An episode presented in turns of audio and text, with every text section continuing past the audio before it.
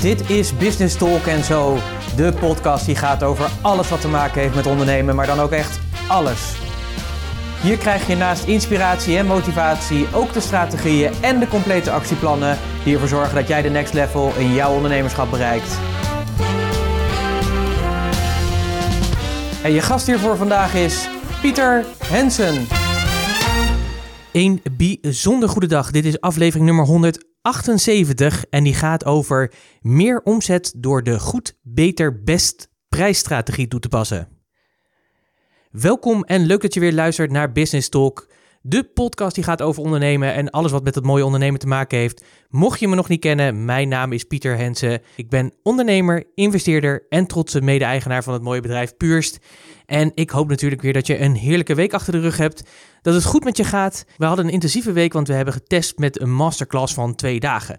Wij geven wel vaker masterclass, daar heb ik al vaker over verteld. Uh, daar doen we er meestal vier van in het jaar. En in juni hadden we er eentje over verkopen. En we hebben gemerkt, zeg maar, dat als je in een dag bezig bent, dat voor veel mensen verkopen toch echt ook wel een dingetje is. Dat dat best wel lastig is voor veel ondernemers om dat goed te doen.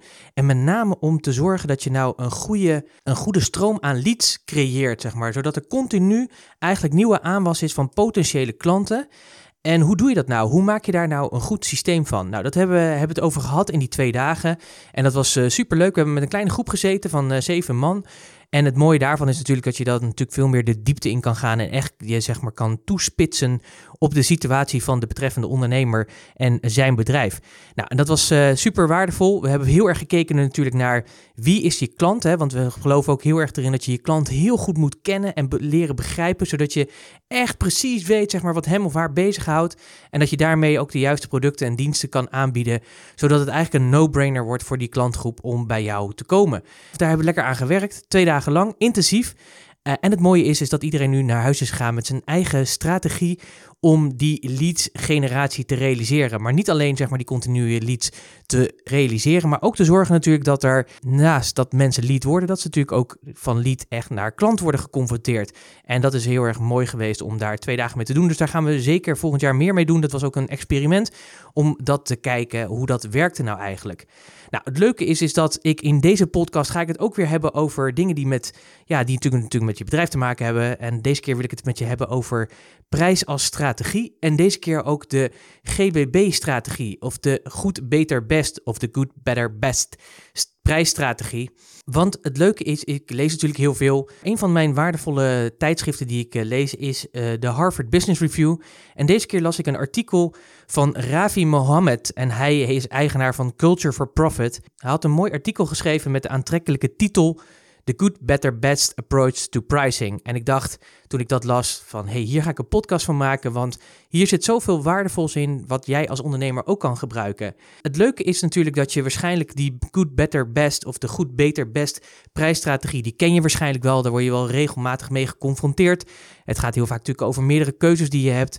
Denk maar bijvoorbeeld aan, ik moest laatst, zeg maar, toen we gingen verhuizen, wilde ik kijken naar een nieuwe uh, internetaansluiting. Ik ging daar naar kijken en dan kun je natuurlijk zien, zeg maar, dat al die providers allemaal een good, better, best prijsstrategie hebben. Want ze hebben vaak drie pakketsoorten of één product met drie verschillende prijssoorten met verschillende features erin. Nou, dat herken je vast, zeg maar. Dus daarmee zie je al dat die good, better, best prijsstrategie iets is waar wij vandaag de dag ook al mee te maken hebben. Maar wat ik zo tof vond is, en dat weet je, weten vaak mensen nog niet, is dat er drie verschillende strategieën zijn om die good, better, best prijsstrategie in te zetten. En daarin wil ik je graag eh, meenemen in deze podcast. Natuurlijk heb ik ook weer gezorgd dat er podcastnotities uh, voor je zijn. Uh, ga daarvoor naar puurs.nl podcast 178. Dus puurs.nl slash podcast 178. Daar vind je de samenvatting van de drie GBB prijsstrategieën. En GBB staat dus voor goed, beter, best. En dan heb je een heel mooi naslagwerk waar ik denk ik heel waardevol is om mee aan de slag te gaan. Het leuke is dat ik, omdat ik mezelf ging voorbereiden op deze podcast door middel van dit artikel, dat ik mij ook weer bewust ben geworden dat wij op een bepaalde manier die GBB-strategie, die we soms al wel toepassen, veel beter kunnen toepassen dan dat we nu eigenlijk doen. Daarom in deze podcast ook juist heel erg de verdieping in deze prijsstrategieën. Uh, meer achtergrond hoe jij hem dus strategisch kan inzetten en je kansen op meer verkoop kan vergroten, want dat is wat die GBB-strategie doet. En als je hem al toepast, dan weet ik zeker dat na aanleiding van het luisteren van deze podcast je er nog meer bewust van bent hoe je ermee om kan gaan. En misschien kan je hem nog wel beter inzetten dan dat je nu eigenlijk al doet. Kortom, ik denk een zeer waardevolle podcast uh, om te luisteren. Nou is natuurlijk het leuke zeg maar, van de GBB-strategie of de GBB-strategie. Er eigenlijk natuurlijk helemaal niks nieuws onder de zon is. Dus ook deze strategie is helemaal niet nieuw. Sterker nog, deze strategie is al meer dan 100 jaar oud. Want hij werd geïntroduceerd door Albert Sloan. Nou, die kennen we allemaal natuurlijk. Hè, gisteren nog mee geknikkerd. Nee, die kennen we allemaal niet. Maar misschien kan ik je wel wat vertellen. Want hij was degene die dit introduceerde door een prijsladder te introduceren als het ging om differentiatie aan te brengen in diverse automerken zoals Chevrolet en Buick ten opzichte bijvoorbeeld van Oldsmobile en Cadillac. Nou, dat zijn natuurlijk echt oude Amerikaanse iconische merken. Chevrolet kennen we nog, Buick ietsjes minder, maar ze bestaan nog zeker wel, Oldsmobile en Cadillac ook. Maar het toffe is, doordat hij dit deed, zorgde hij ervoor dat hij, en zoals hij dat zelf ook noemde, dat er voor elke gebruiker in elke portemonnee een auto is. Door deze strategie in te voeren en hem toe te passen, zorgde hij er ook voor dat er meer werd verkocht. En dat hij op een gegeven moment een, ja, een groter merk werd dan Ford. Wat toen de tijd zeg maar echt wel het automerk was. Ik vertelde net al dat er drie strategieën zijn om GBB in te zetten. De eerste is een offensieve strategie. De tweede is een, natuurlijk de tegenovergestelde, een defensieve strategie. En de derde, dat gaat eigenlijk meer over de consumentenpsychologie-strategie. En die laatste, daar heb je vaak al mee te maken gehad, zonder dat je er misschien al bewust van was. Want je kunt natuurlijk voorstellen, die offensieve strategie, die zegt het natuurlijk al, die zit in de offensiviteit. Dus die is zeg maar in de offense, dus in de aanval. En dat betekent zeg maar dat zij die strategie vooral dat je die toepast zeg maar op het moment dat je bezig bent om meer groei te realiseren en dat je je omzet flink wil verhogen. Dan ga je voor die offensieve good, better, best, de GBB-strategie. Daarentegen heb je natuurlijk ook een defensieve strategie. En defensief zegt dat natuurlijk eigenlijk ook al, dat gaat over defensie. Dus dat is juist gericht zeg maar om je te beschermen, om te voorkomen en je te verdedigen dat de groei en ontwikkeling van met name jouw concurrenten ervoor gaan zorgen dat uh, jouw groei eigenlijk uh, gestagneerd of dat die zeg maar afneemt. En dat zou natuurlijk heel erg jammer zijn. En daarom is de defensieve strategie kan een hele interessante zijn. En tot slot hebben we de consumentenstrategie, de consumentenpsychologie-strategie. En deze strategie is er vooral op gericht om consument zeg maar, te beïnvloeden. En dat heeft eigenlijk niet zoveel te maken met hoe, hè, hoe, hoe zeg maar, het landschap eruit ziet of hoe je concurrenten eruit ziet. Maar dit is vooral om je klanten mee te nemen om toch de juiste keuzes te maken voor jouw producten en diensten. Kortom, drie hele mooie strategieën waar ik je wel verder wil meenemen in de diepte. Want men denkt heel vaak van, als je kijkt ook naar deze GBB-strategie, dat die vaak simpel toe te passen is. Hij lijkt heel erg simpel, maar je zult gaan merken gedurende deze podcast dat het best wel tegenvalt. Althans, niet zeg maar zozeer moeilijk uit te leggen is, maar wel vooral zeg maar hoe implementeer je hem nou goed en gaat die ook echt goed voor je werken? En daarom dacht ik ook, het is sowieso een interessante, omdat door hem toe te passen, misschien doe je dat al, maar misschien doe je dat nog niet. Dat ik zeker weet dat je daarmee mee omzet gaat creëren. Maar ik denk dat het ook belangrijk is, is dat je er bewust van bent dat, dat als je prijs als strategie neemt, en prijs is gewoon een strategie die je als ondernemer kan inzetten om je te onderscheiden ten opzichte van al die anderen, is het denk ik belangrijk dat je heel goed weet hoe je dat doet, wat de achtergronden zijn en dat het niet zomaar iets is. want heel vaak zie ik natuurlijk weer dat mensen dingen kopiëren of modelleren van hun collega's. Dat kan helpen, maar niet altijd. Dus het is denk ik ook belangrijk dat je daar bewust van bent. Nou, Jij bent dat natuurlijk, want jij bent natuurlijk die slimme ondernemer. Anders luister je deze podcast niet. Maar heel veel van je concurrenten niet. En dat is een mooie. Je kunt hier dus je voordeel mee doen. En dat vind ik zo heel erg gaaf. Uh, had je het nog niet gedaan? Download dan nog even de podcastnotities. Ga daarvoor naar puurs.nl slash podcast 178. Dan heb je meteen dat naslagwerk bij de hand, zeg maar. En dan kun je daarmee ook, uh, nou ja, als je dit luistert, tegelijkertijd er naar kijken. Of dan heb je hem later als mooi naslagwerk. En ik denk dat dat gewoon heel erg fijn is. Oké, de drie strategieën. We beginnen natuurlijk met de offensieve strategie. En uh, als je die toepast, dan is natuurlijk je doel gericht op juist meer omzet creëren. Daar hadden we het net al even over. En nou moet je weten dat er van die offensieve strategie, die offensieve goed, beter, best strategie, dat er vier verschillende manieren zijn. Dus er zijn vier verschillende manieren om die offensieve strategie in te zetten en toe te passen. De nummer één is de high-end aanbod.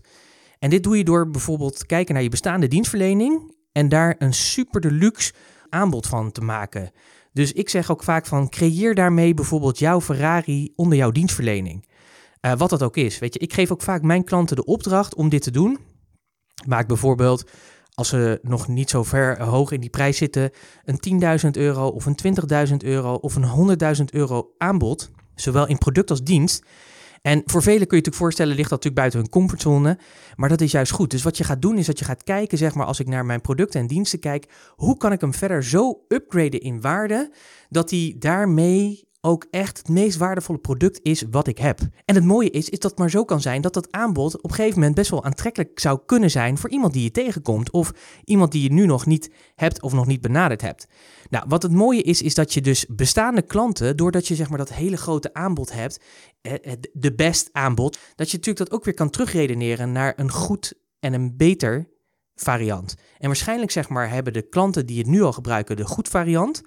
Maar het is natuurlijk veel interessanter om hen ook te gaan vertellen dat je dus de beter en de best variant hebt. En zo kan het maar zo zijn dat bestaande klanten overgaan van de goed variant naar de beter of naar de best variant. En dan heb je dus meer omzet gerealiseerd. Maar wat het ook betekent, is dat doordat je nu die best variant hebt, dat je misschien ook wel een nieuwe groep mensen, een cohort van nieuwe klanten, zeg maar, kan gaan aantrekken, omdat je die eerst niet bediende om de simpele redenen dat je dat aanbod niet had wat bij hun paste.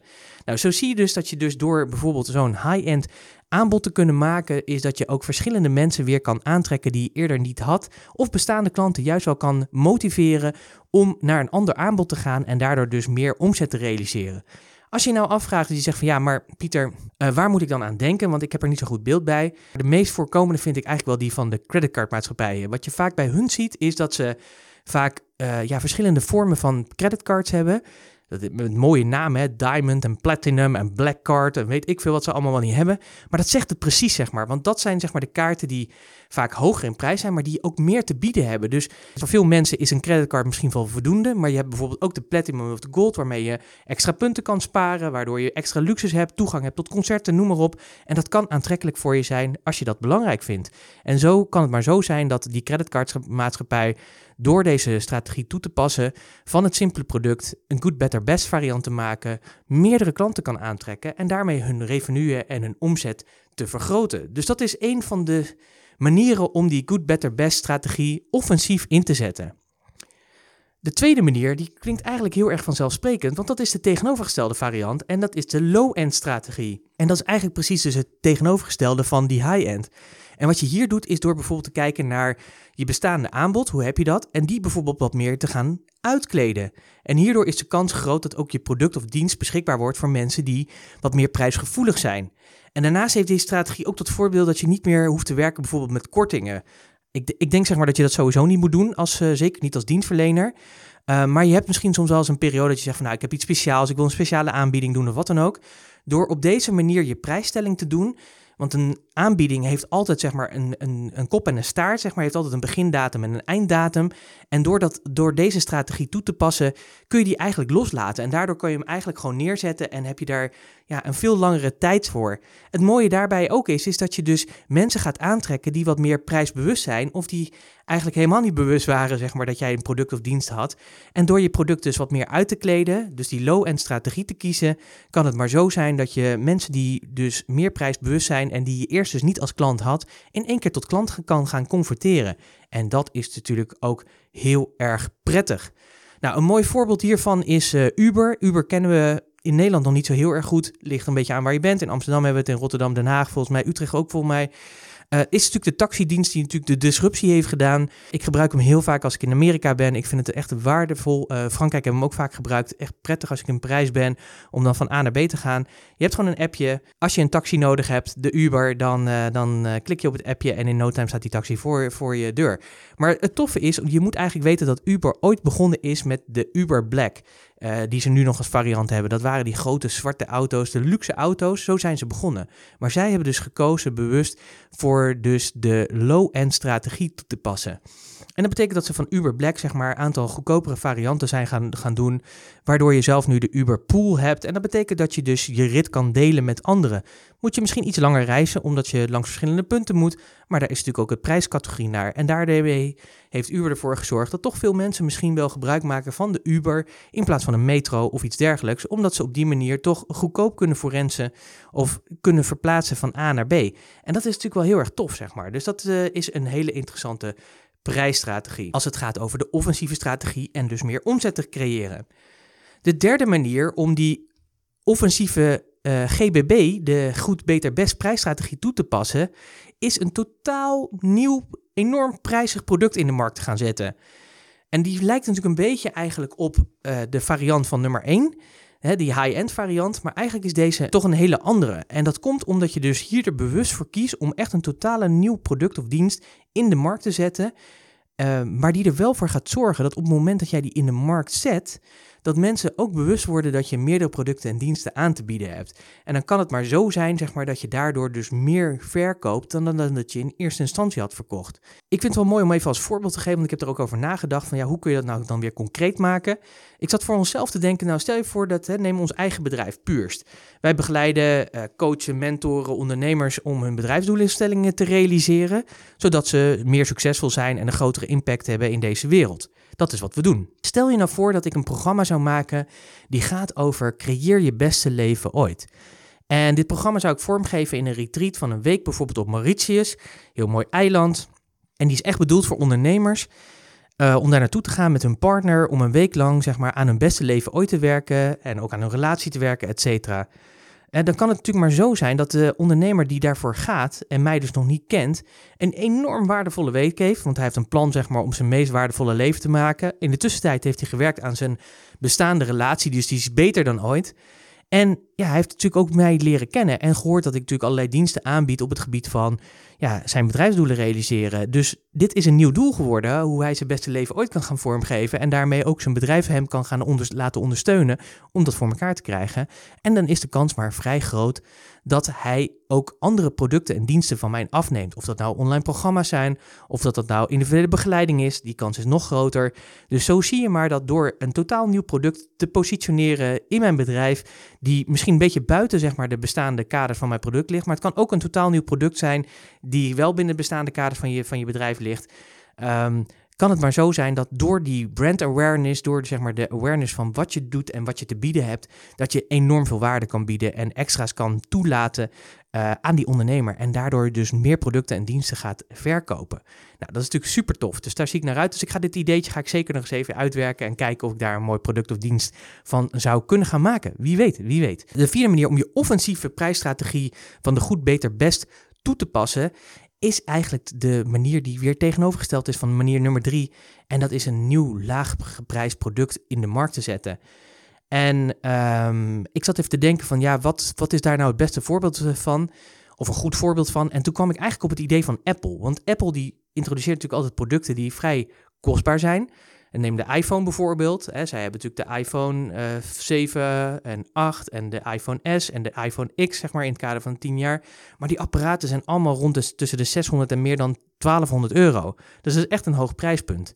Maar wat hebben ze nou gedaan? Ze hebben een vorig jaar of een jaar daarvoor hebben ze de iPhone SE geïntroduceerd. En dat was eigenlijk zeg maar de goedkope variant van de iPhone zoals we hem vandaag kennen. Je kent hem waarschijnlijk wel met de plastic uh, achterkantjes met de verschillende leuke kleuren die ze hebben, dus dat is hartstikke leuk. Maar het is natuurlijk een hele slimme, want hiermee hebben zij natuurlijk een gat aangeboord van een markt die misschien niet in staat was om die iPhone 7 of 8 of 6, zeg maar, of de iPhone 10 aan te schaffen, maar nu wel de mogelijkheid heeft, omdat die iPhone letterlijk gewoon een derde van de prijs is van een iPhone X. Dus daarmee hebben ze een nieuwe groep aangeboord.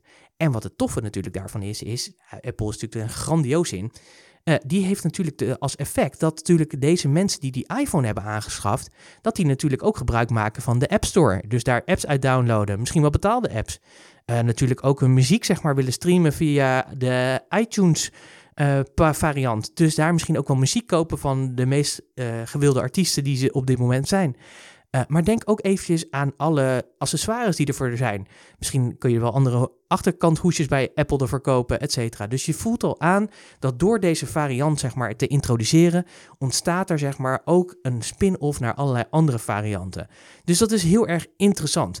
Dus dit zijn dus vier manieren om die offensieve goed, beter, best strategie toe te passen uh, in je bedrijf. En ik vond het heel interessant om daar eens over na te denken van oké, hoe zou ik een van die manieren, hoe zou ik die kunnen toepassen? Hoe zou ik bijvoorbeeld een high-end of juist meer een low-end manier kunnen toepassen? Of hoe kies ik er juist voor om een totaal nieuw hoogprijsproduct of een totaal nieuw laaggeprijsproduct in te zetten om te zorgen dat ik die goed, beter, best strategie verder kan vormgeven. Uh, dit was natuurlijk de offensieve strategie, maar we hebben er nog twee te gaan namelijk. En dat is de defensieve strategie en natuurlijk de consumentenpsychologie-strategie. Wat een lekker woord is dat. Consumentenpsychologie-strategie. Die allitereert lekker, zeg ik dan maar. De defensieve strategie, en dat hebben we natuurlijk al eerder gezegd, dat gaat natuurlijk over de defensie. Dus dat is eigenlijk meer een strategie om te voorkomen, om je te verdedigen tegen bepaalde ontwikkelingen in je markt. Om te zorgen dat je toch je omzet behoudt en dat op het moment dat er concurrenten zijn of nieuwe toetreders in de markt, dat je dan ook daar gewoon weer ja, je omzet behoudt of misschien je omzet wel kan laten groeien. Wat je heel vaak ziet is dat deze strategie wordt toegepast pas natuurlijk om vooral te beschermen tegen nieuwe toetreders in de markt. Dus om heel eerlijk te zijn vind ik deze strategie persoonlijk een beetje, als je die moet toepassen, ja, dan heb je eigenlijk al een beetje zitten slapen. Uh, heel vaak hebben we het natuurlijk over disruptie. En dit is natuurlijk ook vaak wat er gebeurt. Als er nieuwe bedrijven zijn die een bestaande markt helemaal op, totaal op een andere manier benaderen. De markt wordt opgeschud door het feit dat er een nieuwe toetreder is. Die nog betere en waardevollere producten kan leveren. Nog meer klantgroep beter kan bedienen. En vaak ook nog tegen een lagere prijs en slimmer gebruik. En makkelijker gebruik, et cetera, et cetera. En dan zie je vaak dat de markt in beweging komt. Want dan zie je in één keer dat zo'n nieuwe toetreder zo'n markt helemaal overneemt. En dat oude bestaande conventies in zo'n markt in één keer allemaal niks meer waard zijn en op de schop gaan. Wat ik mooi vind is dat uh, Michael Porter, dat is een van onze grote managementdenkers van, uh, van deze tijd en de vorige eeuw ook, hij dat al heeft beschreven in zijn vijf krachtenmodel. En dat model is erop gericht inschatting te maken van hoe je markt is en hoe die beweegt. En een van die vijf krachten is natuurlijk nieuwe toetreders. En dat is heel goed om dat af en toe dus even dat model toe te passen om te kijken van ja, wat voor wat voor kansen en bedreigingen zijn er nou als het gaat over die nieuwe toetreder in die markt en wat voor effect zou dat kunnen hebben op mijn markt? Dus wat je vaak ziet is dat deze strategie dus wordt ingezet op het moment dat er dus zo'n nieuwe toetreder komt. We kennen eigenlijk alle voorbeelden wel. Ik heb er even een beetje op een rijtje gezet, ik ben er eens even in gaan duiken, maar wat zijn nou allemaal voorbeelden? Maar denk bijvoorbeeld, uh, en dat vind ik de meest uh, zichtbare, is die bijvoorbeeld van EasyJet en Ryanair.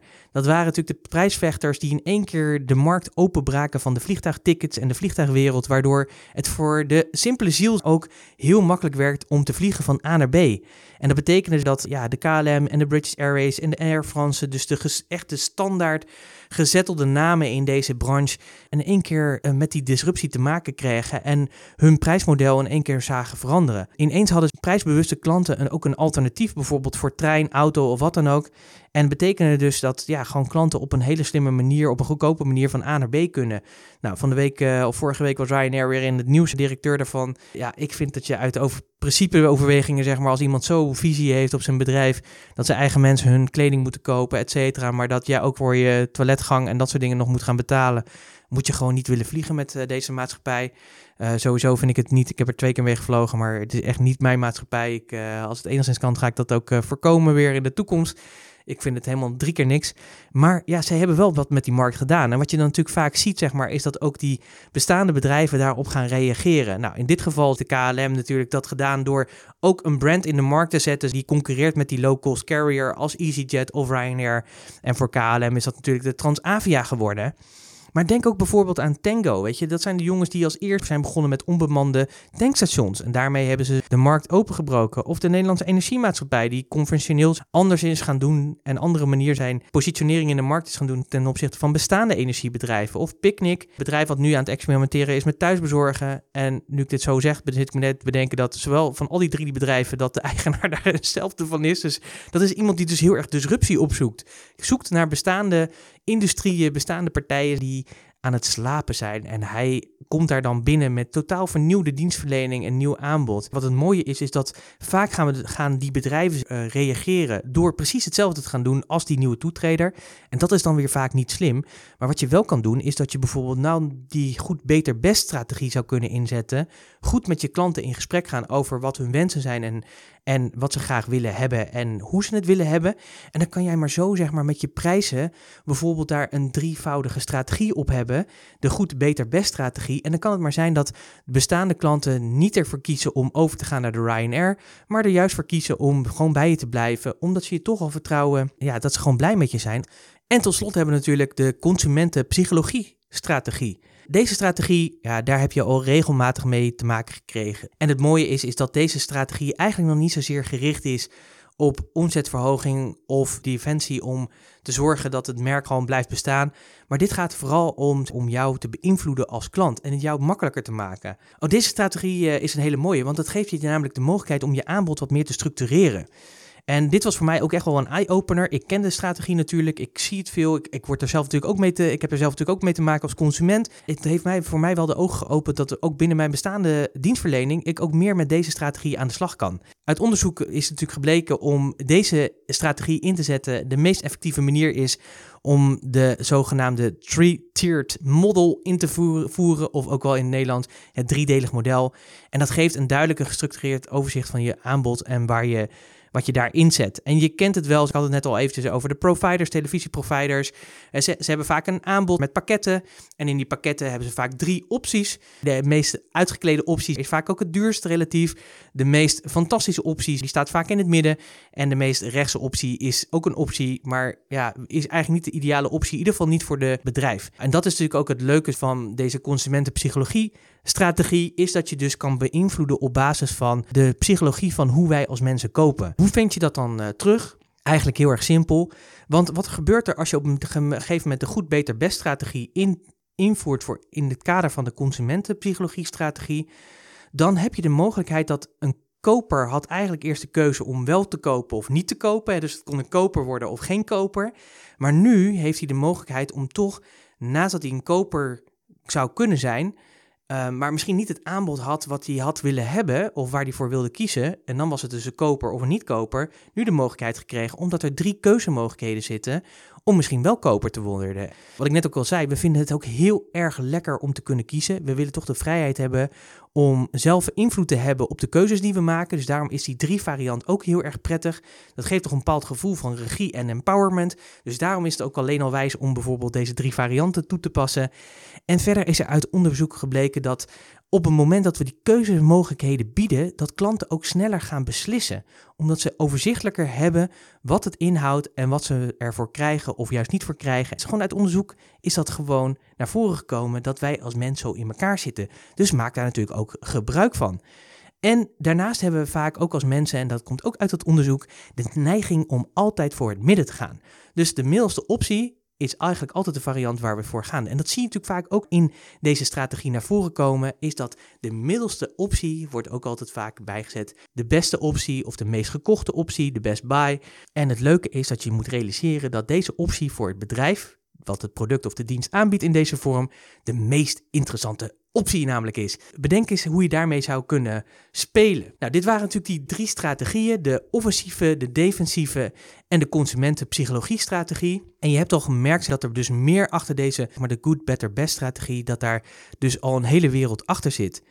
Ehm, het lijkt vaak heel erg simpel om deze strategie te implementeren, maar je hebt dus al gehoord dat er gewoon veel meer achter zit om dat te realiseren. Ik denk dat het interessant voor jou is om gewoon eens na te denken van, hey, welke van deze strategie zou ik kunnen inzetten? Ik moet je zeggen dat het mij voorbereiding op deze podcast veel heeft opgeleverd, want het heeft mij in ieder geval voor onze online programma's die we gaan doen opgeleverd dat we gaan testen met die GBB-strategie en dat wij de keuze gaan maken uit aan de ene kant de offensieve strategie, dus meer om meer omzet te genereren.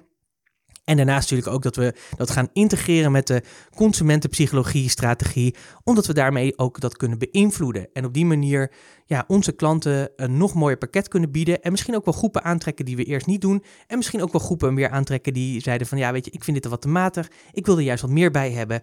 En daar gaan we gewoon mee testen. Kortom, heel erg waardevol om eens na te denken over de goed, beter, best prijsstrategie en hoe je daarmee om kan gaan. Ik wil je heel erg weer bedanken natuurlijk dat je geluisterd hebt. Ik hoop dat jij ook geïnspireerd bent geraakt om uh, met die prijsstrategie aan de gang te gaan. De goed, beter, best strategie. Ik ben heel erg benieuwd wat voor jou interessant is. Is dat juist meer de defensieve of de offensieve of juist de consumentenpsychologie-strategie?